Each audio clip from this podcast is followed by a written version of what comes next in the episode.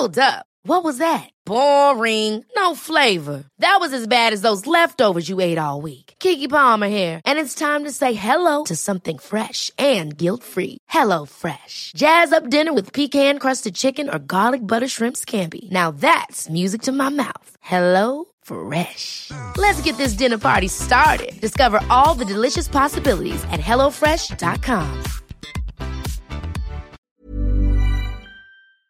Hello and welcome to the Heredity Podcast with me, Dr. James Burgon. As we delve ever deeper into the so called climate crisis, a lot of research is focused on trying to understand how organisms may adapt and respond to changing temperatures. This is an incredibly difficult interaction to understand, and it gets even more difficult when considering organisms with complex life cycles, as environments can and do vary dramatically across different life stages. However, it's an interaction that the authors behind today's study tried to tease apart, as they looked at stage specific genotype by environment interactions for cold and heat hardiness in Drosophila melanogaster which also happens to be the title of the paper.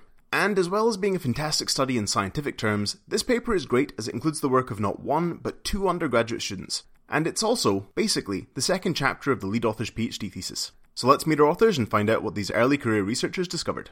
My name's uh, Philip Freda Jr. Uh, I am a postdoctoral researcher currently at the University of Pennsylvania, um, investigating opioid addiction. However, my PhD work is in uh, entomology, specifically looking at the evolution of complex life cycles. My name is Zainab Ali, and I'm a recent graduate from UC Berkeley where I worked on a project with Phil over the summer in the Morgan Lab to look at life stage independent evolution of Drosophila. And right now I work for a biotechnology company where we genetically engineer yeast. You guys are two of the authors on a recent Heredity paper that you kind of teased there a minute ago called Stage Specific Genotype by Environment Interactions for Cold and Heat Hardiness in Drosophila melanogaster. So, I guess what broadly are the underlying concepts in this paper?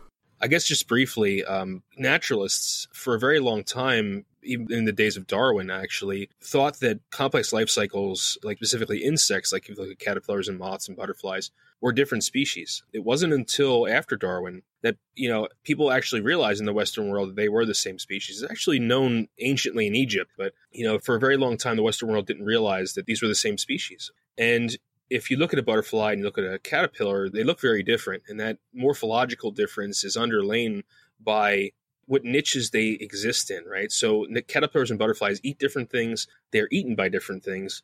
They look different, and they live in different habitats. So, what we're testing is an extension of the adaptive decoupling hypothesis, which was brought up by Nancy Moran in 1994 in her seminal work. And she proposed that these individual stages in complex life cycles evolved to exploit different ecological niches. So, what this is, is it's using genetics and quantitative genetics to basically bolster and test that hypothesis in a model system, which is Drosophila melanogaster. Okay, cool. It's interesting. I actually think this is the first time we've discussed Drosophila on the podcast. Really? It's a bit surprising because it is one of our most studied organisms. Yeah, I think so. Um, so I guess before we get into the science proper, I spend a lot of time on Twitter, like I think many procrastinating scientists do. And that's where I saw that this is actually Zainab's first paper. So Zainab, how did you get involved in the project and how does it feel to be a published author? Yeah, so how I got involved with the project is I applied to the National Science Foundation's Research Experience for Undergraduates REU program.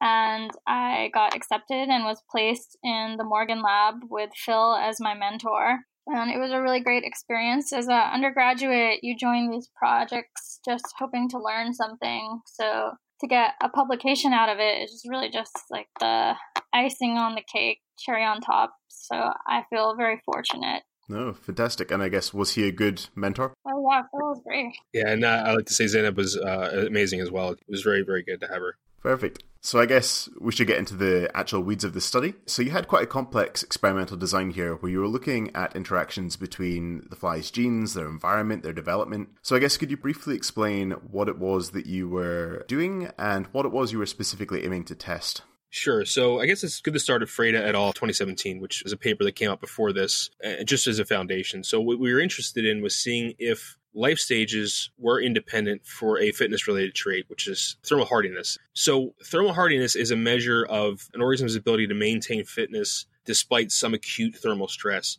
And as you can probably imagine, you know, Drosophila are ectotherms, so they can't regulate their body temperature. And that really dictates the distribution. That dictates the distribution of many ectotherms and, and many insects. So we are very interested in how ectotherms deal with thermal stress. So we wanted to know was you know, if the larval stage is good or bad at thermal tolerance, so it has a high fitness or low fitness, does that translate to the adult stage within a line? So what we did was we exposed 139 or so of these isogenic lines to extreme cold. And we basically tried to look for a correlation between survival at one stage and survival at the other. And what we found was not only where there was no correlation, but we also did a genome wide association study and showed that the genetic architectures, so the genes responsible for cold hardiness, were not the same between larvae and adults. So we took this a step further in this paper. So environments are variable, right, in the real world. And in laboratories, things are static. So we wanted to try to capture that variation as much as possible by not only exposing the individuals, these flies, to extreme cold, but also to extreme heat. And then additionally, we wanted to also mess with their rearing environment because if you can imagine an individual that's raised in the early spring will be exposed to colder temperatures than an individual that was raised in the late summer. So we did two rearing temperatures, both as uh, 18 degrees Celsius, which is pretty cold for a fly, and 25 degrees Celsius, which is we consider standard rearing conditions, and then exposed both of those uh, in a factorial design, larvae and adults from both of those rearing regimes to both extreme cold and extreme heat. I don't know if we want to go into the results yet, but that's basically the experimental procedure we did. Yeah, I think it's a good time to go into the results. Maybe you could just explain what you were finding. Sure. So, to basically confirm our previous results, we did a calculation of genetic correlation and the phenotypic correlation. And what we found was, regardless of rearing temperature or thermal extreme, heat or cold, the lack of correlation persists. What that means is, you know, for heat and for cold hardiness, both of those very different phenotypes, because if we think about the organism as a whole, heat and cold affect organisms in different ways. But regardless of that, and regardless of rearing temperature, that lack of correlation persists between stages in all the factorial possibilities. So that's one of the, I guess, first results we notice right away. Interesting. And I guess another quite interesting thing that you found was negative acclimators. Mm. Could you maybe just explain what these are and what their importance might be? Sure. So these are these are interesting. Um, maybe we should first explain what a positive acclimator is. So logically, you would think if you're reared in an environment that's colder, you will likely do well in a cold shock uh, or an extreme cold environment. And we see that on average in both larvae and adults. However, in heat stress, it was a lot more noisy. On average, yes, most lines do do better if they're reared in a higher temperature, if they're exposed to heat shock. But in larvae specifically, there were a lot of genotypes, I think 10 out of 39, so a pretty significant percentage, that did worse. That's a very interesting result. And we don't exactly know why. People have talked about it before. I mean, it's not the first time this has actually come out in Drosophila literature, but remember, this is one of the few papers that actually look at the larval stage, and most papers totally just dismiss it, which is interesting considering how important that part of the ecology is. But however, yeah, so it, it's a negative acclimation, so it could be due to some pleiotropic effects or, you know, in the genome. We're not 100% sure, but it, it's interesting to say the least. And the thing is, I think what needs to be stressed in this kind of paper is, you know, there's only one genome, right? And what we see is that there's evidence that there's parts of the genome that are turned on and off depending on the stage and depending on the stress. And I'm not saying that there's like clear sections of this is a larval section, this is an adult section. Like gene A could produce protein A for adults, but protein B for larvae. So also these genes may be co-opted for different purposes. Yeah, no, it is very interesting. And I guess uh, Zainab, you kind of came into this at a much later stage than Phil did. So I wonder what it was that you were doing actively on this project and what you might think the most interesting results from your perspective is. Right. So, in my part of the project, there were four main questions I was trying to answer. Essentially, is there a correlation between larval and adult heat hardiness? Which we found there was not, which is what Phil refers to as genetic decoupling, which is essentially that organisms are free to evolve independently at different life stages. And then after we established that we looked at our heat and cold hardiness correlated. And what we found there was that they were only correlated in larvae and only in larvae reared at 18 degrees Celsius, which, as Phil mentioned, was a temperature relatively cool for flies, and we weren't exactly sure why this was. Another question that we were trying to answer in this part of the project was Does rearing temperature affect heat hardiness? And I think this is the most interesting part of the project I worked on because what we found is yes, it does. So, Drosophila raised in cooler temperatures are more cold hardy than Drosophila raised in warmer temperatures, and vice versa. And lastly, uh, what we were looking at is which life stage is more heat hardy, so the larval or the adult. And we found that larval was, and I thought this was also really interesting and makes sense if you think about it because Drosophila larvae grow in rotting fruits on the ground where the temperatures are really high. So it makes sense that larvae would be more heat hardy than adults and adults overwinter. So it makes sense for them to be more cold hardy.